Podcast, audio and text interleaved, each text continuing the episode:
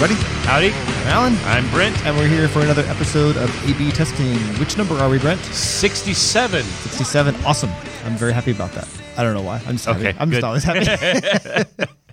the numbers get bigger and I'm still alive. Yeah. So, as I mentioned to you while I was plugging in the microphones, I went to PAX, the Penny Arcade Expo, this weekend. It was it was actually really awesome. Lots of great cosplay. Um, some some fantastic like six foot seven inch tall orcs.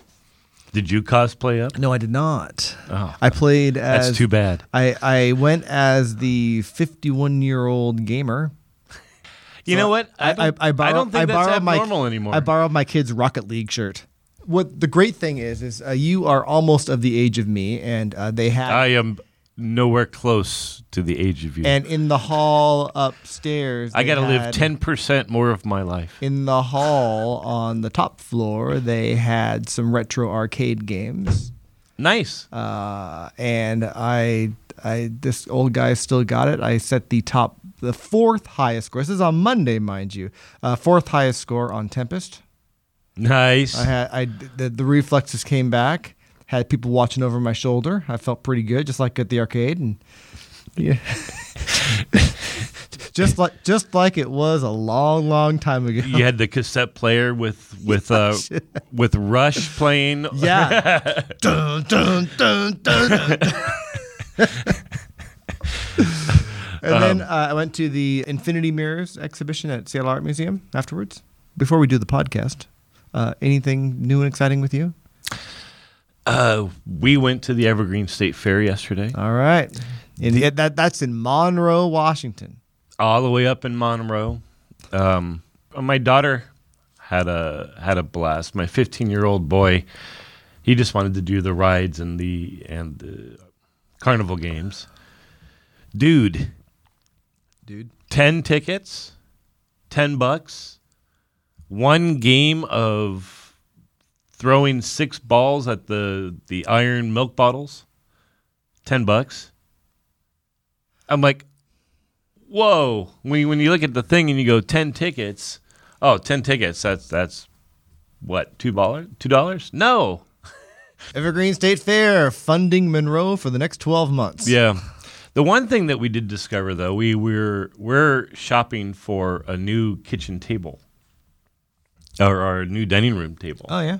And in one of the exhibition rooms was a uh, full length pool table that had leaves that you can cover up the pool table and turn it into a kitchen table. And it was really nice. That's a smart move. And I'm like, I got to look at that. And I also, the one thing though is it had four leaves that you put on it. And I'm like, okay, if someone spills on this, th- th- then I, then does it go through the cracks and destroy my felt? Don't know. Anyway, it was nice. Cool. Totally. We're here in the world to discover these things and share them with our three listeners. Further proving why we have three listeners. exactly. Shall we start the podcast? Sure. All right, we had something special today. Do you want to describe it? No, do, do you want me to try? go ahead. So we have talked on this show very much about what we're calling modern testing, testing in the agile world, and uh, as it's funny as I write more about it and tweet more about it, I see it's not just me, it's not just Brent. This is a sort of testing and changes in testing that are happening everywhere. Yet everywhere it's happening, there is a counterexample of somewhere where the 1990s mentality test manager is apparent. So I was thinking, we were thinking that me as a manager of a modern testing team here in 2017, and Brent, who happened to actually manage a 1990s test team, Yep. we thought it would be interesting to have a time travel discussion between a what should I call you besides a 90s test manager? I I prefer to be called a traditional test manager. Okay, so we're going to have a conversation here through the magic of A/B testing podcast and the technology we have put in place to have a conversation between a traditional test manager and a modern test manager. And I'm going to play the role of the modern test manager, and Brent, if you remember him, uh, will play the role of the traditional test manager. This should be interesting. It should be. It's something that would traditionally require rehearsal or preparation, but no. Welcome Yeah. to A/B testing. That's why we only have three listeners. so, Brent, Yeah. can you give me a summary, like maybe the elevator pitch of what you do as a test manager?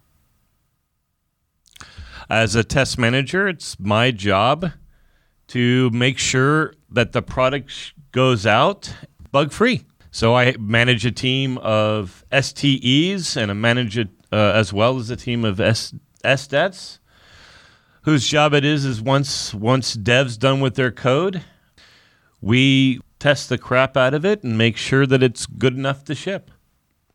So uh, actually, my job is to sign off.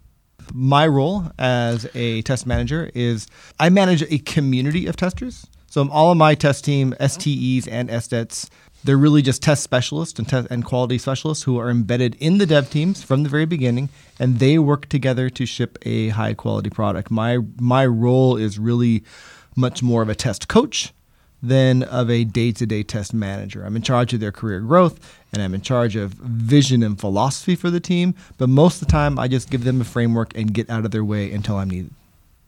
So how do you manage the growth of of a test tester community?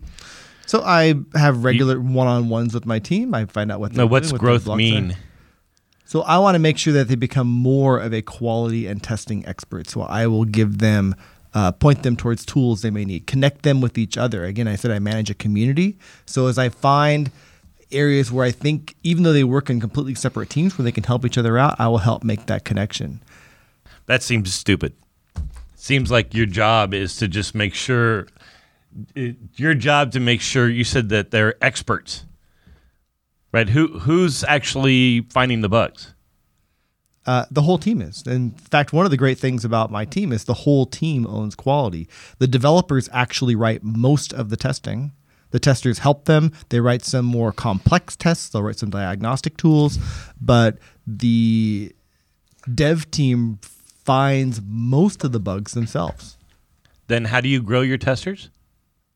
I make sure they like have. if you have a bunch of testers who's who's who who testers whose job it is is to find bugs and you have all of your dev team finding the bugs then So then what do you grow that- your That's an interesting statement because I don't believe it's the at all. It's the responsibility of my test team to find bugs. The role, as I put it on my team, is they're there to accelerate the achievement of shippable quality, and they do that. Sometimes they're finding bugs and really complex, interesting bugs.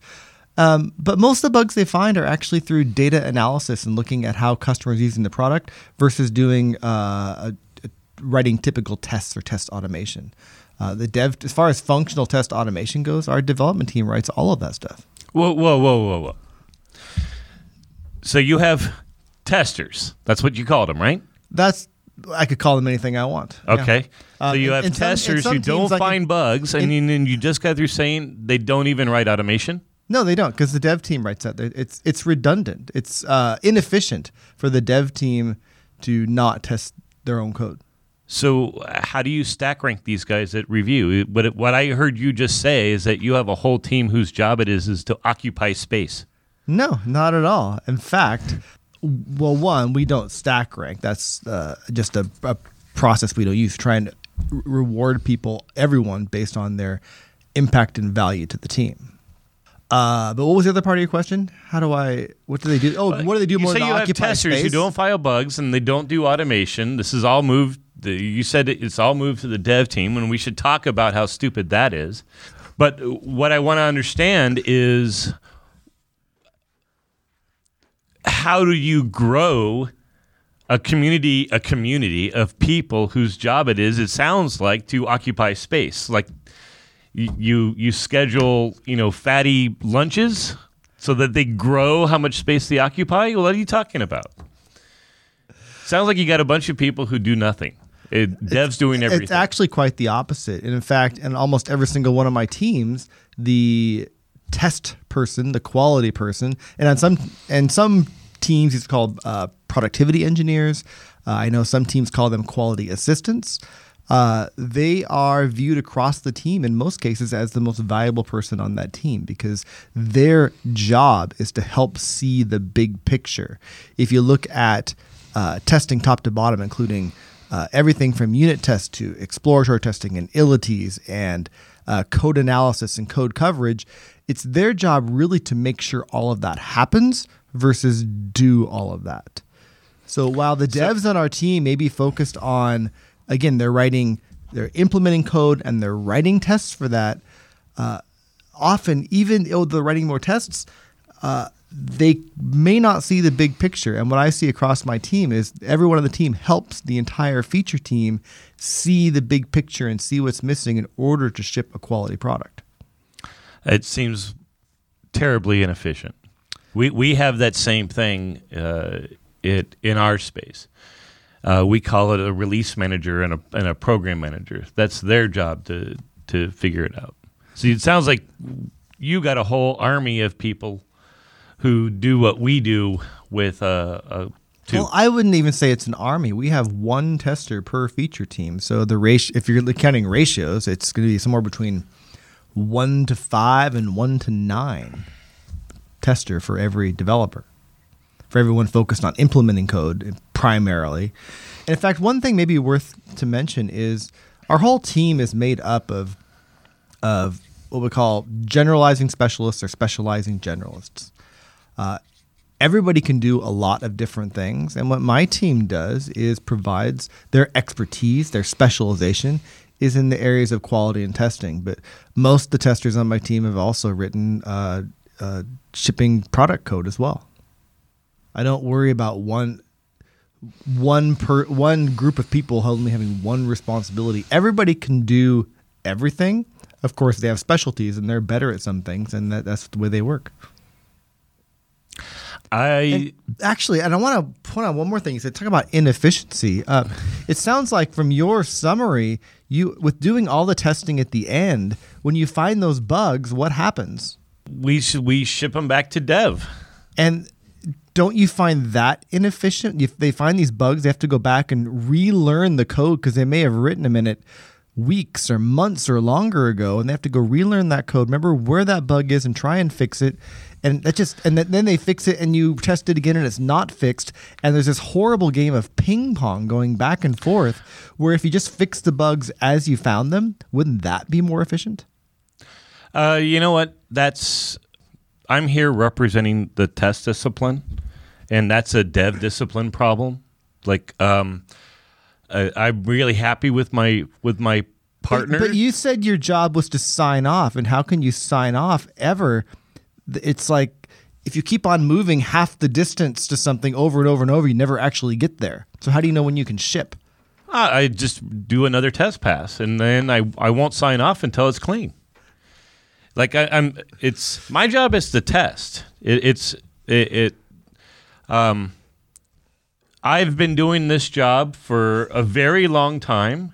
My peers have been doing their job for a very long time. There's no reason for me to distrust that that dev hasn't figured out how to do their job optimal. Well, I've been doing this for a long time also, and one thing I've noticed is the way we make software and the type of software we make has changed quite a bit. So we're shipping our software, most of what we ship ships every day. How can I do a full test pass and ship every day? How can you do a full test pass and ship every day? Uh, we don't ship every day. That's too risky. I got a huge full test pass that I got to get done in order to make sure it's clean enough to go out in the customer's eyes. Like, look, here, here's the reality today. We got we got uh, a bunch of new kids coming from college.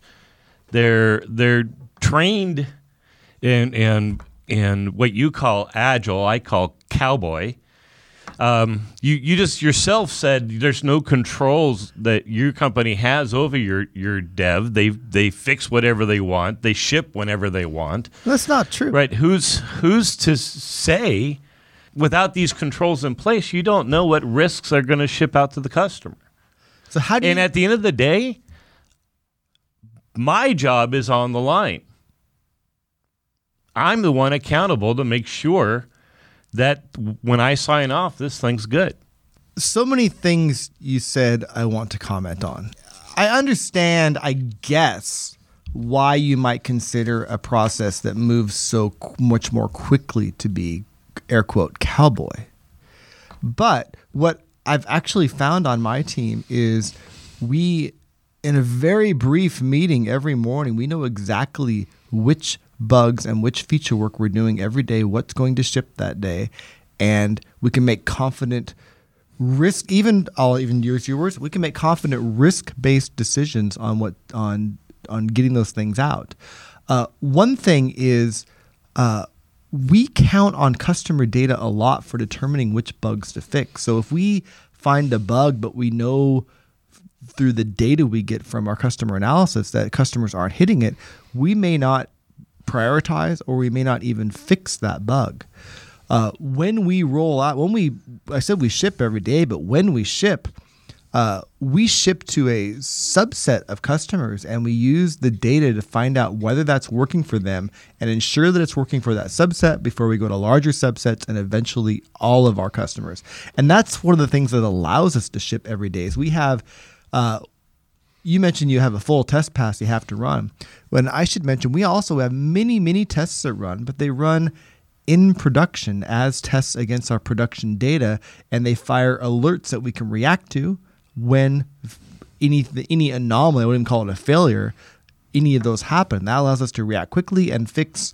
And when we make a mistake, we can. When a bug happens, it's not the end of the world because we're able to roll back quickly to a previous version that doesn't have that bug, fix, and then roll forward again. It's a different world for you because I know you want to sh- you want to have control and you want to save your job by signing off on a high quality product. Where I live in a world where we- we want to get better every day, and one of the things to get better every day and to improve every day is we're going to make mistakes, and those are okay. They're not job ending, and we're going to re- we're going to react appropriately when those happen and learn from those and not make those same mistakes again. All it takes is one regression that is rarely hit, but has such impact that causes your customers to reject your product. All it takes is just one of those, and your company's gone. So, one thing that your one regression that doesn't get tested in your daily test pass because it's it's super rare. All it takes is one customer to go through that. They lose all of their data, and company's gone. So, a couple things. One, we still have monitoring for those things, find out if they're failing. Two, uh, one of the things because we're not because we're not focused on writing a test pass, running a test pass every day, and writing uh, tons of functional automation. One of the things my testing quality experts do is write a lot of reliability tests to hopefully catch some of those things. But again, we rely on monitoring to figure out if those things are going to happen. I would argue and say, I'll agree and say you will lo- losing customer trust is an awful thing to do. But if you're only shipping every year or two and you're not able to get new features or new bug fixes your customers need, I would say that also loses a lot of trust and they'll ship to a, a uh, competitor who can give them what they need quicker. And I would argue that psychologically, and again, you you described a sort of doomsday scenario bug losing data, which again I agree is horrible. But if we ship a product and it has a little inconsistency that's a bug, and you may never ship with that, when it, we're able to fix that again the next day, plus give them new functionality or, or, or fix something else, that product satisfaction goes up even higher. Um, I'd like to see your your numbers for that. From where I sit, I mean, it's it, it again sounds like you got a bunch of cowboys producing leet code uh, for for a disorganized um, product. Like we have armies of of PMs that go through, talk to customers, and uh, up front understand exactly the scenario we need So to nail. I, I don't believe that customers. You can. We talk to customers a lot, but what I've found is it's they really don't know what they want, and it's very important to give them what they need versus what they want.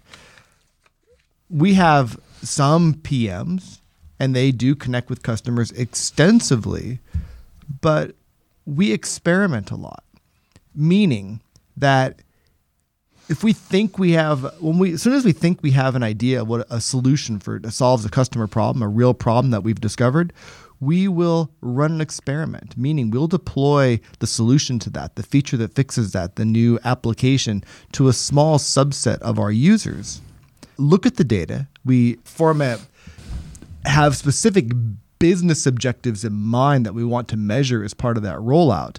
We give them that information. We, we, we roll that out to that subset of customers. We collect that information, and we'll only roll forward if the metrics the show that it is a good business decision to move forward versus uh, and that works much better for us. We can run multiple experiments a day, try many, many different solutions versus the let's build let's build something for a long time and give it to you and tell you you like it.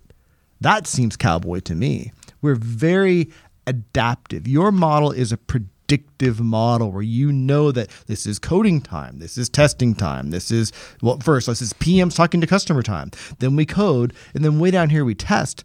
We are constantly adapting and learning I have from our a- customers. I have a it's very- so far from cowboy that you it's it's ridiculous you would use that term. I have a, a an easy heuristic. Let's look at the Microsoft stock price. When Microsoft was full on waterfall, the stock price was unstoppable.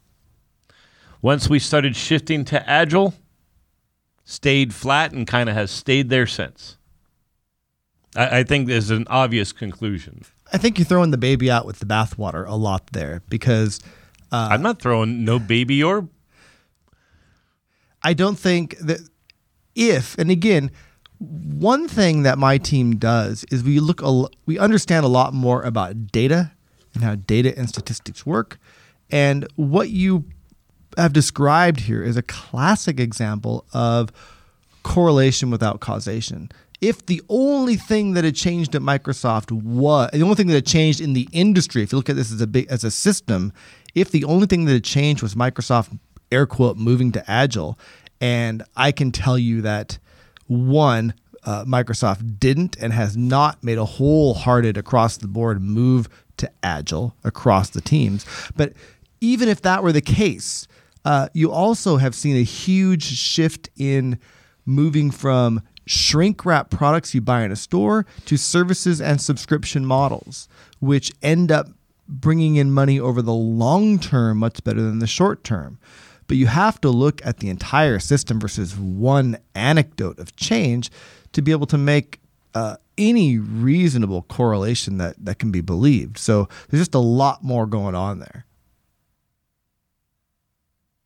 Brent is doing a really good job making the face that uh, uh, of a traditional test manager to these comments.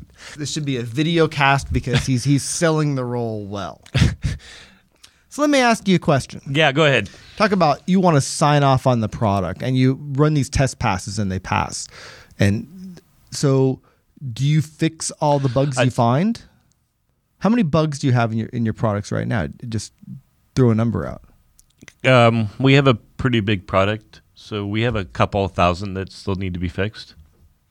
And and w- when are you going but, to but that's these? okay. We have, I mean, um, Code Complete should close uh, in in a month or so, and then we have already in our schedule another four uh, months just for bug fixing. So I'm not worried about it. We have a big dev team. They'll they'll knock those down.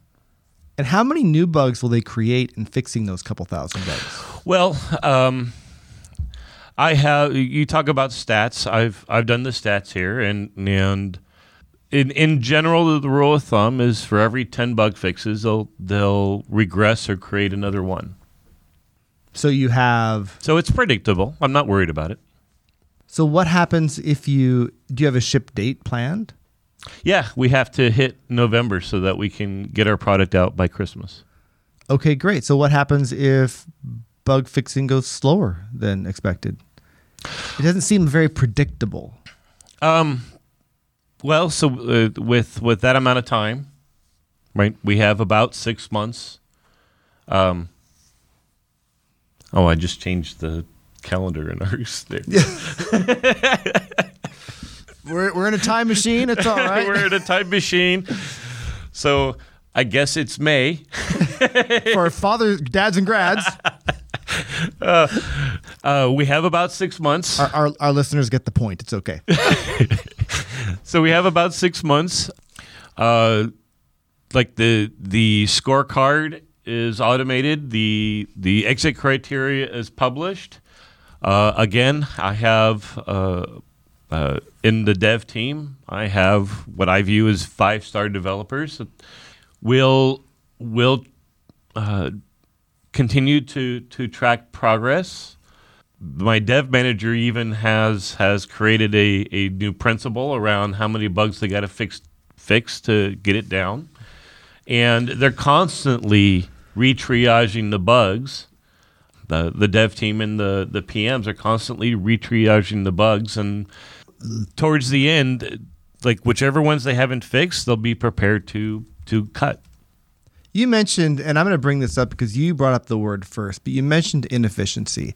And I talked about the inefficiency of bugs going back and forth from test to dev. But if you're retriaging constantly, you're looking at the same bugs over and over determining which ones you're going to fix. We talked about regression rates for bugs. Also, given that code complete isn't done yet, you will find a lot more bugs after that given your model. So let me talk about and I don't know if I mentioned this already, but uh, there's quite a bit of difference in between the way you and I approach bugs. When our team finds a bug or if a customer reports a bug, we look at it immediately and choose to either fix it immediately or to not fix it at all. Our bugs, and again, Brent is doing the great uh, traditional test manager face. Uh, our bugs are fixed or punted daily.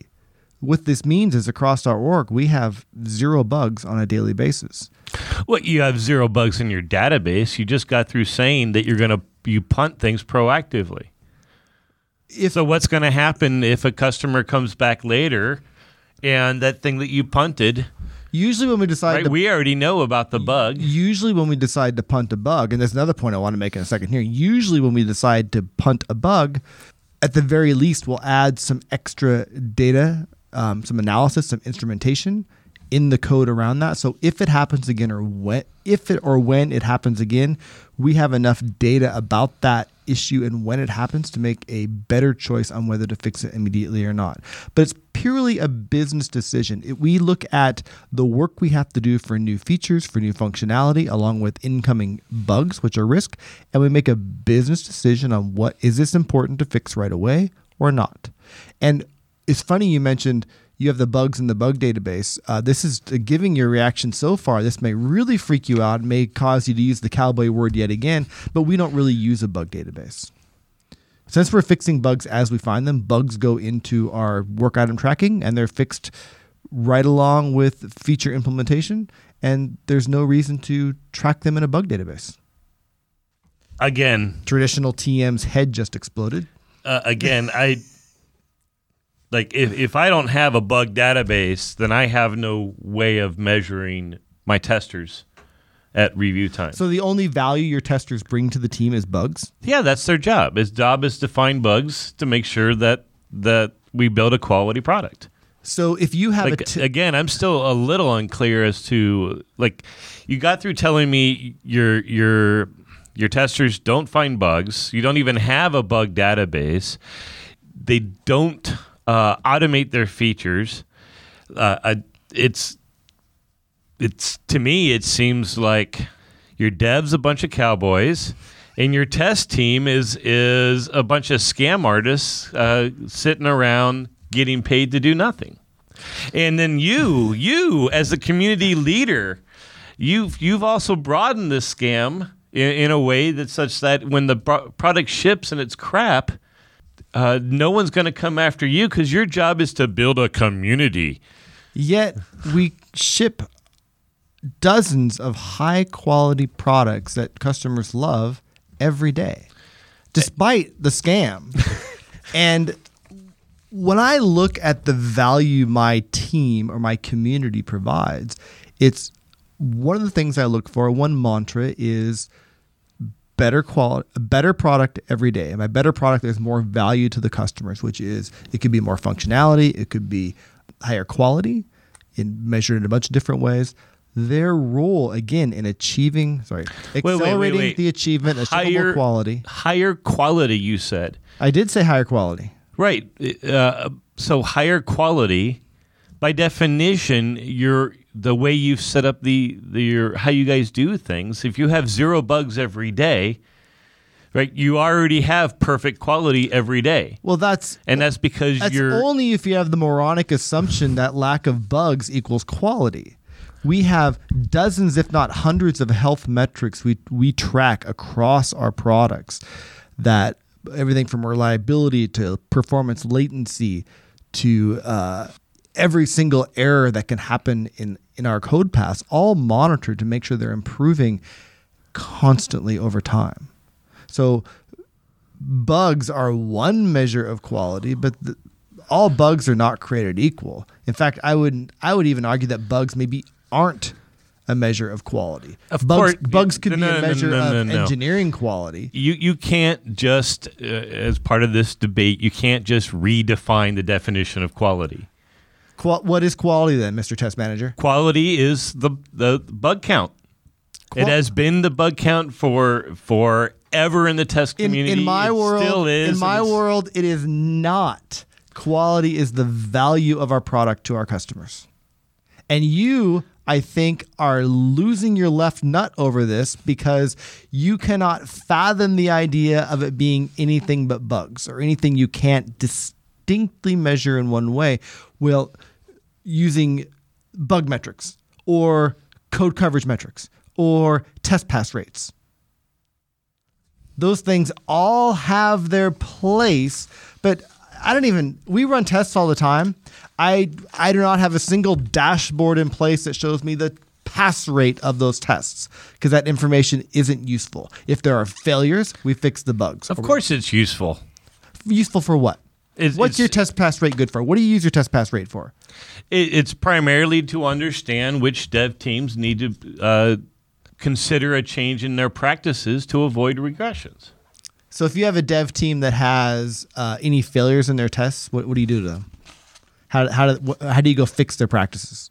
Well, we file the bugs, and then again, we have dashboards that will display which team, which dev teams are are excelling at preventing regressions, and which teams are sucking. so sort of shame dashboards Yeah, it's very effective. Have you ever heard of Hawthorne's principle? I have. I have the Hawthorne effect, which means that you get what you measure. Right. And I want fewer regressions. So, do you think there's any chance at all of the dev teams that are air quote excelling um, are gaming that system?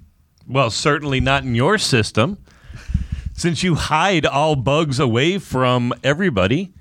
But we don't do that. We, you know, this for a fact that there are bugs you find that you go, oh my God, you got to fix this bug that no customer has ever or will ever hit. Yet you ship your product and customers find bugs, and then you go back and add a test for that because you forgot it.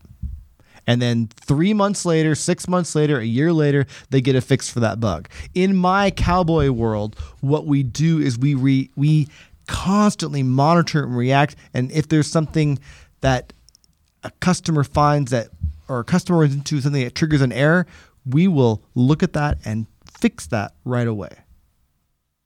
The biggest flaw I see, and you're just talking about your team, right? I'm in a big organization.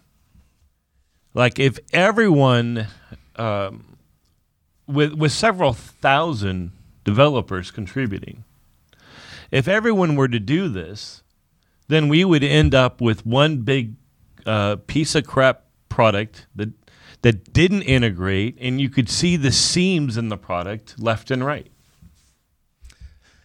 Like I don't see that number one. Yeah, I still stand by. uh, You've got this beautiful cowboy scam going on, but number two, the the practical reality is, it, it, I don't see how this scales. I think scaling to large teams of a thousand is certainly a challenge. Uh, scaling up to about 300 is proven to be cor- uh, very effective, especially when that team is focused on a uh, what we call a large vertical or a vertical slice. Um, maybe not a vertical slice. That's something different. A large vertical. It's a challenge. We write. We do write many, many integration tests, and we work. Uh, we find many ways to connect those teams together, but I'll admit that can be a challenge. But I think the fact that we can, because we're shipping so frequently, and the fact that we can react when those integration problems come up, I think it works for us. Scaling is always going to be a challenge, and I, and there are very few products in the world. And again, you work at a very large traditional company, but there are very few products in the world that have development teams of 500 or 1,000 or more. Those are unique to some specific companies. Let me uh, close the door on the time machine now and bring back real Brent. oh my God, it was horrible. So the, the frightening thing here was if you couldn't see Brent's face, but he actually really was in that persona, and I could feel '90s Brent coming out, and it was it was um, I spent, uh, I think I've shared this before. I've spent the majority of my time at in my career with the title test manager in uh, in the waterfall world. Right. What what I fell back on on my inspiration is like I remember being a test manager when Agile was rolling out and how horrific it was. everything you said. I've heard. I've heard myself. everything I said, uh, uh, a great deal of part, I used as winning arguments back in the day. I, I believe it. I believe it. And I had I've mentioned on the podcast before. I had a dev director. Oh, I was it was a dev director on Xbox, who said he wanted to have this conversation with me about test and the role and and didn't he didn't really in the end care what I had to say. But what he said was the role of test is to sign off. And I thought, ew. Well, no. I mean, as we all know, the role of test is to inform. Ah, that's not it either, right? and may, I don't think I did in my traditional test manager. One thing I want to work on my elevator pitch on is that answer. It's like, and you could say very abstractly, we accelerate the achievement of shippable quality. But the points I brought up were absolutely true. I think if you have someone who is looking at that big picture and finding bottlenecks and mitigating them and enabling your feature team to move quicker with higher quality, people see that. It's it may not be measurable in the to the exactness of bug counts, but it is highly appreciated and valuable. If you rely a little bit more on user on user on uh, peer feedback, I think the model works. I don't know if in your world, in our world, if there's a better way to measure that, but I don't really like measurements metrics applied to people.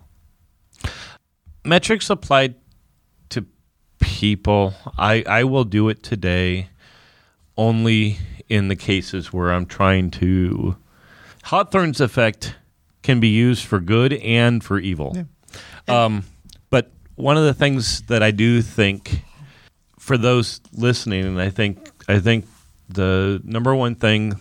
So first off, Alan did a a, a very good job, uh, in my view, uh, defending the the modern uh, role and incorporating uh, tests. I think the one thing that's probably important to to to hit hard is the thing of yeah, we are redefining quality right quality is from a customer point of view and i think i think hitting that from a business sense. Yeah, one thing I've said before to, to interrupt is the traditional approach was a lot about measuring engineering quality. Yeah, I call it correctness. But like we wanted to test the quality of the engineering system we were making Right. versus the quality of the product that customers use. Right, a lot of a lot of the our scorecards eh, back in the day, a lot of our scorecards, their whole purpose in life. Uh, And I, I will I will say this now. I spent a lot of my time. I used to have this speech about uh, again as a test manager, how I rated uh, subjectively different test leads. Not really rated is the wrong way of saying it, but your skill on being a test lead heavily correlates to how well you can answer the following question. Why was this bug not found before? oh my god, that just hurts me. And so a lot of the a, a, lot of my infrastructure was was built around not only uh, building the best product I could based upon agreed upon exit criteria uh, in a predictive fashion, but it was also uh, sort of playing a chess game in assuring that I was super transparent all along. That when the inevitable dev doesn't have enough time to fix bugs, uh, PM has decided that we need to get these other additional DCRs in. Like we didn't talk about that in, in our discussion. DCR is design change request for those asking at home. how do I assure that when I come back and say, "Hey, you've now compressed me, and we have to slip," that that I'm on the moral high ground? So Hawthorne's effect in that particular case was all about proactively, or part of it was about proactively identifying the teams that are that are actually causing the product to slip, and it's not just because I come last. Correct. So there's a lot of proactive finger pointing in that model. And, and to be fair, because we were shipping very infrequently uh, at that time, the measuring engineering quality was the best proxy we had. But we just have better we have better ways to measure customer quality now. And we need to take advantage of those. It, it is a shift, and I, I see why you're you're you're stuck where you are, Mister BTM, Brent Traditional Manager. but it's it's just a different world we live in, both in the and I and it'll be funny. Maybe ten years from now, I'll be dead, but you'll be having a podcast with, uh, and and and maybe it it the, it's shifted yet again. I but no, probably it- probably not going backward. uh, I think we've talked about we've talked before, drink that uh, my role doesn't exist. In fact, I've started to float that idea uh, more up than down. That if I do my job correctly, I work myself out of a job because the community I've built is self-sustaining, yeah, I I completely and I and I'm okay with that. Maybe I just take on I don't know what I'd do at that point. Take on a larger community or or uh, I don't know. I, I I haven't thought about it. it it's I'm not going to fix it this year. Not going to build that in because it. But it is not just my community. I mean, my community needs to become all the engineers for the features I'm I'm responsible for. what I realized so several years ago, and and um, when I came to that sort of conclusion, and this isn't the first time you've done this. It just so happens that like this isn't the new learning for you. Um, but when I came to that same conclusion, I I realized that I needed to to begin to invest my time in a different direction, right? And a lot of kind of there's there is a lot of alignment between um, my my philosophy as a test manager and my philosophy now as a data scientist. I'm still just as passionate about customer quality. My inner tester is still there. Yeah, for sure. It just doesn't care about testing. um, he care he cares about how do we how do we win in um, providing the most customer quality against our Yeah, competitors. I think one thing that has changed, if you look at it like, from a little bit of a meta point of view, is our approach to testing and quality uh, in a traditional model is very formulaic. We had we knew we had bug metrics and we used the same bug metrics from product to product and code coverage and, and we measured a bunch of things the same way because it was the formulas we knew how to use. And like software, our approach to quality has become much more adaptive and relied on our own and our team's constant learning. Mm-hmm. So, uh, and I think that will continue. That's where the growth and the wins will happen. There'll be other things that'll happen around applying AI and machine learning and, and, and much, much more of what you're doing in the data science world. I uh, the reason why I brought that up is to me I still think it's an obvious thing like um, as you are working yourself out of a job um, begin to stepwise incorporate data analysis and data analytics sure. into your team's duties. Absolutely. Hey, now devs doing all all all feature automation themselves. Great. That's fantastic because I need these resources to spend 25% of their time um, building statistical models Yep, that help us yeah. precisely. And actually, in in in real world, that's what the two big principles I have on my team is working. Uh, some teams are closer than others to this, actually working from zero bugs. Uh, most teams are very close or there. The two principles are zero bugs and let's use data. And we'll start off with um, we'll start off a little bit. It's, it's heading in the right direction. We're at a little bit of a tipping point. I'm really excited about it. So it's it's fun to be a modern test manager. Okay, everybody. That's it for this episode of A/B testing. I'm Alan. I'm Brent. We'll see you next time.